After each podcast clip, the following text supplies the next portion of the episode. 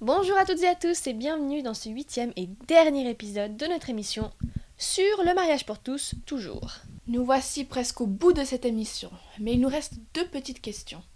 Tout d'abord, pourrions nous dire que le mariage et l'homoparentalité sont les dernières étapes avant une totale tolérance dans notre société? Nous pouvons déjà vous dire que ce n'est en tout cas pas les dernières étapes.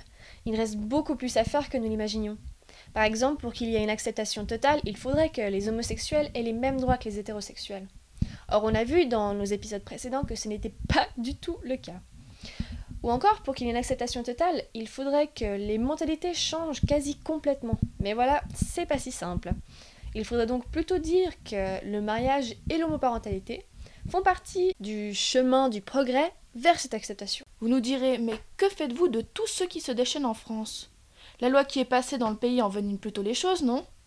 Eh bien en fait, pas vraiment. Les gens vont finir par s'y faire éventuellement. On se permet de vous rappeler qu'en France, jusqu'aux années 80, la peine de mort était encore légale. Et on peut vous dire que, lors de son abolition, la population n'était pas incroyablement heureuse. Alors qu'aujourd'hui, on rencontre peu de gens qui désirent le retour de la guillotine. Donc maintenant, on ne peut qu'espérer que les choses se calment et que les habitués des manifs pour tous retournent à leur train-train quotidien jusqu'au prochain scandale. Et attention, voici la deuxième question qui vous titille sûrement, et on l'espère. Peut-on dire avec les récentes lois votées en France que nous vivons actuellement la suite de mai 68 Commençons par faire le point sur ce que nous avons dit jusque-là. Le mouvement socialiste estudiantin et ouvrier de mai 68 fait bruit dans la capitale française, mais également en province, et n'oublions surtout pas à l'international avec les manifestations de Prague. Mais abrégeons. Nous avons déjà parlé de tout ça dans les épisodes précédents, et on ne veut pas que vous vous endormiez. Le fait est que nous avons pu observer et constater que bien des choses ont changé depuis 50 ans, et que les droits des homosexuels ont malgré tout beaucoup évolué. On serait tenté de dire qu'effectivement, on vit la suite logique de 68. Eh bien, c'est un peu plus compliqué que cela. Déjà, lorsque nous avons posé la même question à Guillaume Renvet, il nous a répondu très franchement. En 68, ils avaient d'autres chats à fouetter, ils ne pensaient même pas au mariage. C'est vrai que dans un sens, cela paraît logique. C'était déjà tellement osé de se mettre en avant en tant qu'homosexuel que le mariage devait être une pensée, mais irréaliste.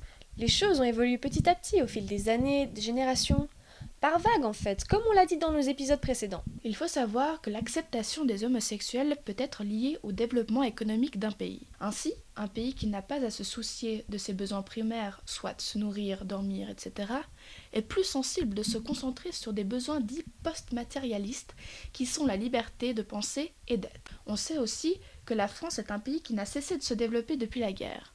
On peut donc dire que les gens ont peu à peu ouvert leurs esprits à de nouvelles normes. Peut-être pouvons-nous alors parler de mai 1968 comme un événement kickstart, à un moment où l'histoire prend un tournant différent et se dirige vers de nouveaux horizons?